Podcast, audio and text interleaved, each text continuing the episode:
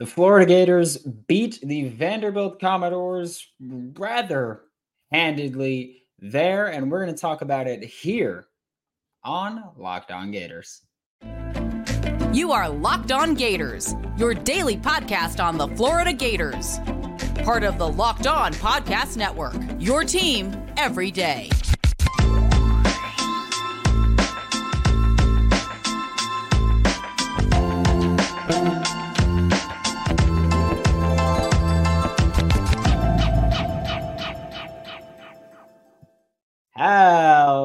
And welcome back to another episode of Locked On Gators, part of the Locked On Podcast Network, your team every day. Thanks for making Locked On Gators your first listen of the day. We are available daily and free wherever you listen to the podcast. Happy Saturday. It's a victory. Saturday, I'm Brandon Olsen. Find me on Twitter at WNS underscore Brandon. Find all my written work with Whole Nine Sports, Giants Country, NFL 33, all that fun stuff. If you haven't yet signed up for Florida Victorious, do so. Use promo code LOCKED and you will save 20% of your first month. But the Florida Gators beat the Vanderbilt Commodores today. And I'll tell you, it was definitely a game that uh, early on felt like we were going to be in for just one of those old school, I guess, like like drag down, just fight, just get dirty and gritty the entire game felt like one of those performances, but luckily it wasn't. Florida started separating. I, I will say this scripted drive, first drive of the game, great. Florida scored, touchdown. I'm not going to complain. You got a little creative with the uh, the end around being how you scored your touchdown to Ricky Pearsall. That's a great start. Then you you force you get the ball back and you do something really stupid with the double pass. And I and I don't mean that a double pass is stupid. I mean, I think that's the wrong time to call it. I'm fine with a shot play or something like that right after you force a takeaway. Great. The double pass, like like if you're to call a shot play after a takeaway because when you get that takeaway, you oftentimes do call a shot play because you're like, "All right, we forced the ball we got the ball. We we forced a turnover. We're gonna go for a just step on the throat. Double pass isn't how you step on the throat. Double pass is how you flex, maybe get a little bit cute, but that that's not exactly what happened. Kahleil Jackson, of course, threw a duck, uh, and that was then picked, and it was just a bad play. And that was where it really felt like, oh, this is just going to be one of those games. But Arlis Boardingham, breakout, like just absolute breakout performance by Arlis Boardingham. Like he's someone that we really kind of spent most of this season being like, oh, when, when is the Arlis game coming? Like, when is Arlis going to get involved? Arlis Boardingham had seven catches for 99 yards, two touchdowns. Eugene Wilson III had eight catches for 64 yards and one touchdown. This was the, true freshman making plays. You look at the Vanderbilt fumble. True freshman, TJ Searcy ripped that one out. True freshman made plays for the Florida Gators. I, I don't know how you feel about that, I feel pretty good knowing that true freshmen were making it. Treyaun Webb had a great game. Treyaun Webb finished the game four carries for 70 yards, three catches for six yards.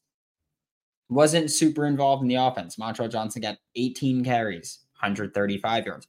Montrell Johnson finding his way again in the ground game. Montrell today looked like Montrell from 2022. He was breaking tackles, which holy, hadn't seen him do that much. You saw Billy Napier get, I don't want to say, uh, like he didn't get really ridiculously creative.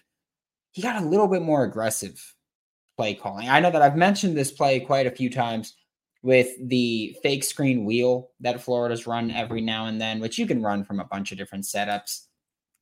But basically, it's you you run that fake wheel and then someone runs up and, and, that's that's very bleakly how I drew that. You run that fake little in with the wheel and then someone runs up the sideline and they didn't connect on it. Florida didn't connect on it today. Uh, Graham Mertz overthrew Ricky Pearsall. He he led him way too much, but it was a wide open receiver that got created from it. And if the main critique is Billy Napier's play calling and all that stuff. then guess what? Him scheming open, wide open receivers, even if the play doesn't work, he did his part. And I think that's a big thing that we have to give Billy Napier credit for. This was probably Billy Napier's best coached, uh, best offensively coached game since he got here. Maybe you could put it up with the Utah and Tennessee games from 2022, but Utah was really just him going, oh, RPO is working, read options working. I'm going to keep doing that. It wasn't necessarily him creating plays. It was him going, I'm going to let this really good quarterback make plays. So you saw that screen. You saw we talked about it last week. We I asked Hayden Hansen about it earlier this week with, with not running enough counter. And we talked about it. Uh, I'll, I'll I'll get the board. I know that someone complained about not being able to always see the play uh, on the yellow paper. I do apologize. I did order a whiteboard so that I can draw these for you. But we had a conversation about it the other day with Hayden Hansen about why Florida isn't running more GH counter, which is what they ran against Tennessee and had a ton of success running against Tennessee. So for this instinct, I'm I'm not drawing this specific play because I didn't pay attention to who was lined up where, but I do know that what we saw was this little setup right here. I know it takes a second. That little setup right there. And it's offensive line blocks down there, down there, down there. Guard pulls and blocks. Offensive tackle blocks. Running back, uh, tight end pulls and blocks. Running back runs that little counter, and then they go there. So here, I know it might be a little difficult to see, so I apologize. And if you're listening at all, I apologize that you can't see this, but it's important for for this subject for the subject of that center snaps the ball, guard pulls, half H pulls is the H tight end, and then your O line blocks down there. That kind of stuff has been great every time Florida's called it this year. But for some reason, Billy Napier hasn't made it a consistent part of the run game. We, we, we've talked about this so much, it makes me nauseous. We talked about, hey, your offensive line's not doing well with the wide zone and all that stuff, but they've been really good when you run that counter. And so it's great to see Billy Napier run the counter. That I, I am not sure how many times they called it. I do remember one of them was Treyaun Webb, first and ten, towards the end of the third quarter. Uh, they ran that play, and then he picked up like 11 yards, and then he had his huge uh, 43 yard run. But that kind of play, it, it opens up a rushing lane almost every single time with these backs. Do it more. I, I, I don't get why that's not more involved in the game plan, but holy crap, it, it works. It's crazy how that happens. Billy Napier, th- this was one of the best coach games he's had. Just plain and simple. Let's let's just go. I don't care if it's Vanderbilt. This was the past what week or two. It's been nothing but negativity about this program, nothing but negativity about Billy Napier's play calling, and he showed up when he needed to. Defense had a few mistakes. I'm look, I, I said this last year. I will say it again now. And Like I said it last year, I said it prior to this year, I said it during this year. Jason Marshall Jr. I understand all the oh first round pick hype, top three, like top three rounds. But He's not putting that on film. And I understand, but a lot of NFL draft talk is oh, his athleticism. What can he be for us? What can he do for us?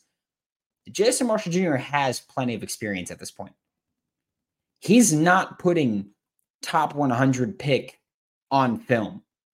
I understand, oh, the, the finger in the face mask. I don't care that the receiver grabbed his face mask for a quarter of a second because what I saw for the remainder of that play was Jason Marshall give up on the play because he wanted to ref to a flag. No, this is football, dude.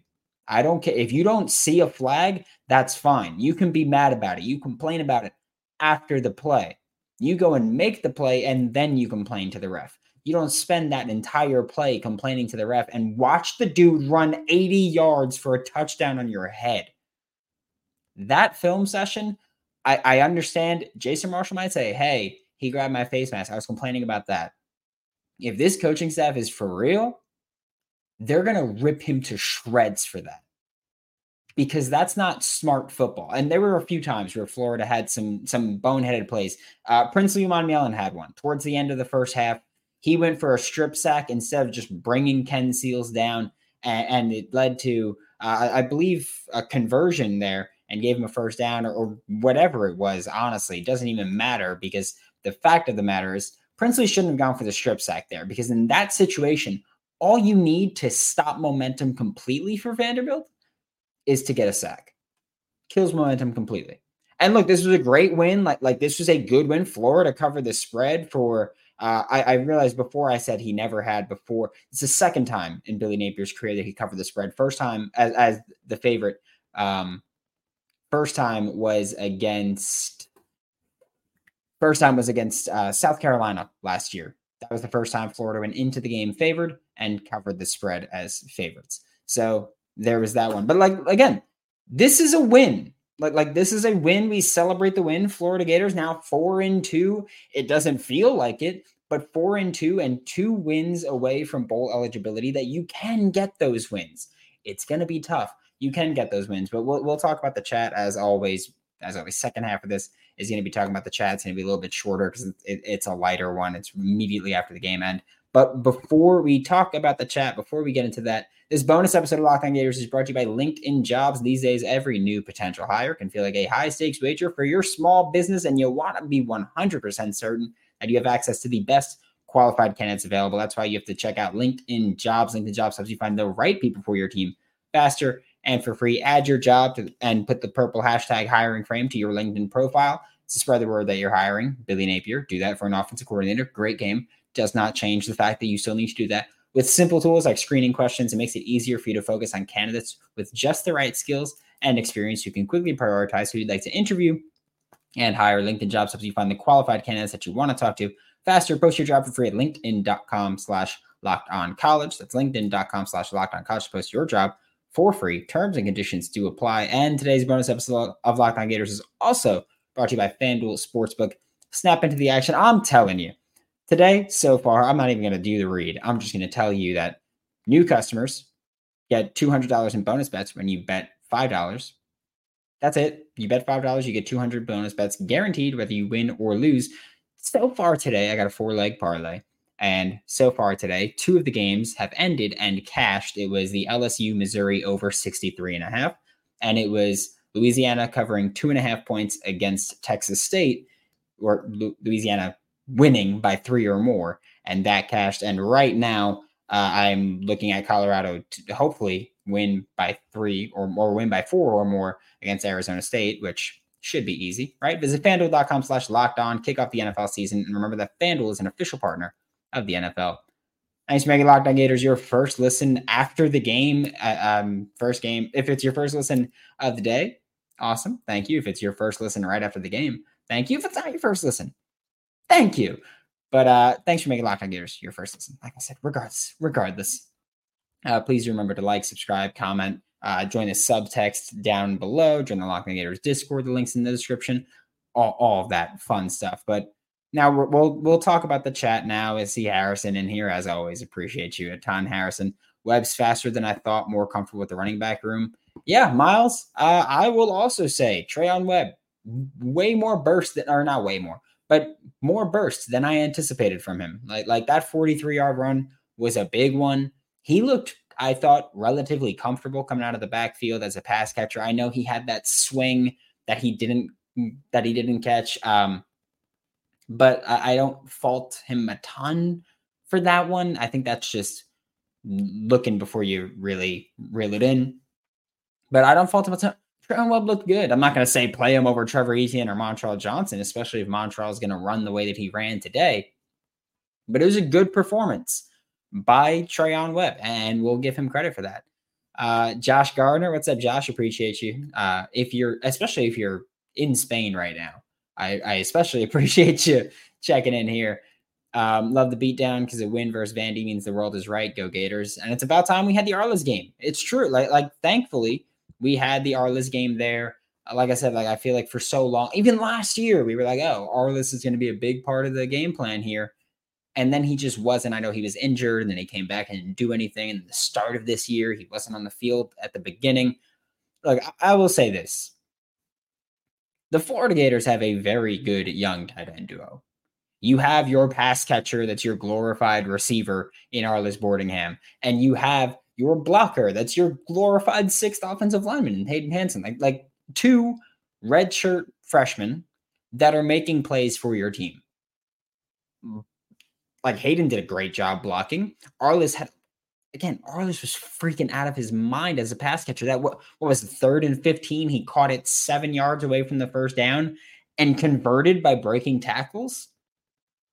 Like I and I understand they're not, you know, elite tight ends at the college level. But for redshirt freshmen, they're making the plays they need to make. And they're doing their jobs. For all of the people that have screwed up on this team, the redshirt freshmen and the true freshmen are the ones doing their jobs it's a win. I'll take that. Uh, Matt said, "What was Etienne's injury?" All we know is upper body, and I was told that that he's been banged up since the Tennessee game. So all we know is upper body, and it's been lingering. And I guess last week against Kentucky, j- just pushed him over a little bit. Um, based on when I found out that he wasn't playing, which was shortly after the depth chart came out, I'm going to assume he's not playing next week. Is going to take the bye week to rest, and will play against Georgia. He could play against South Carolina, maybe, but I, I don't anticipate that. We'll see. He's probably going to be listed as questionable, and they'll probably see how he's doing later in the week. Uh, a good win, time to break the road game losing streak next week in Columbia. Hopefully, I, I will be honest. Like I, I don't think the South Carolina team is very good, but if we're being realistic, this Florida Gators team isn't awesome either right now. So there's that. Uh, celebrate the Vandy win, six losses in a row. Here we come. Hope not. Hope not. Uh, Tim Jackson, Jason Marshall Jr. needs to get his head out of his. Um, yeah, I, I I've said this again. I said this last year. I said this leading into the year, and I've said this during the season. Jason Marshall Jr. is never going to be as good as the Florida Gators fans want him to be. And right now, like, I understand, the, there were unrealistic expectations put upon him by the Florida Gators fans. However, the product that he's putting on film right now is just bad in general. Like it's not, oh, he's not living up to the hype. It's, oh my God, like he's worse than he was last year. He's regressed with certain points. And I don't just mean the I don't I don't just mean the complaining about the face mask and then watching the dude score a touchdown. I don't mean just that. I mean the Tennessee game getting smoked for a touchdown. I mean Kentucky game uh, there was there was a play, I forgot what the play was specifically, but there was another play. I was like, "What is going on, dude?" And then Vanderbilt, he had that he had that big play. Oh, the the Kentucky game was um, it was him giving up the first down and then celebrating an incompletion and then dropping the pick six. And it was like, "What are you even doing at this point? Down twenty three nothing." He's like showboating, and that drove me crazy.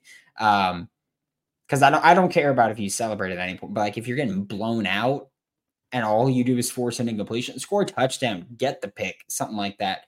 Um, so those drove me crazy.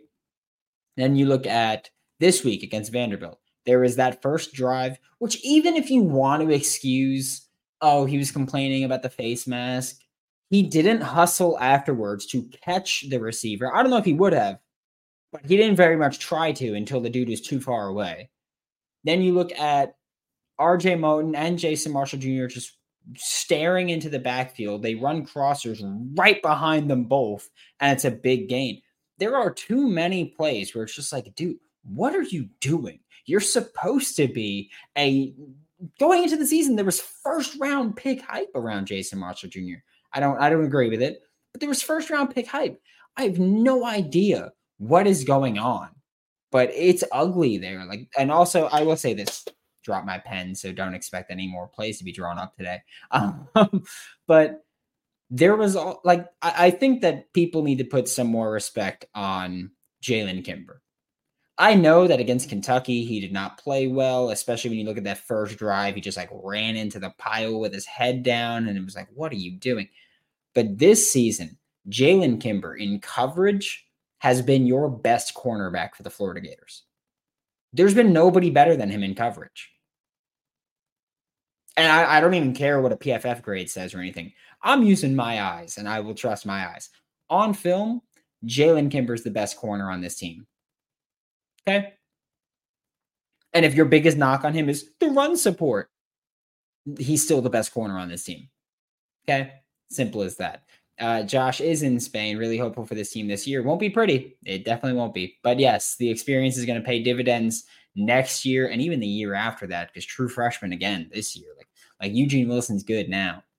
He's going to have a year of experience going into next season and two years going into his true junior season when he's then draft eligible. Uh, and next year's schedule is running the freaking gauntlet. It's the toughest schedule I've ever seen in college football. So it's going to be really rough because even the out of conference teams that are like, oh, maybe they're going to be worse, they all look like they're clicking right now. Um, so yeah, it, it's going to be a toughie there. But thanks for making Locked On Gators your first listen of the day every day or your first listen post game. I very much appreciate that. Like I've said before, it'll it'll never get old to me. Um, that that you guys allow me the platform to do this. Uh, join the Locked On Gators Discord. The links in the description below. Subtext, if you want, is two weeks free and then five dollars per month um, to to have one on one conversations with me. I'm going to start doing more scheme and film stuff that I wish I'd been able to do. Locked Gators, I'm Brandon Olsen. Don't forget to follow me on Twitter at WNS underscore Brandon. Find all my written work with Whole Nine Sports, Giants Country, NFL 33, and I will see you all Monday.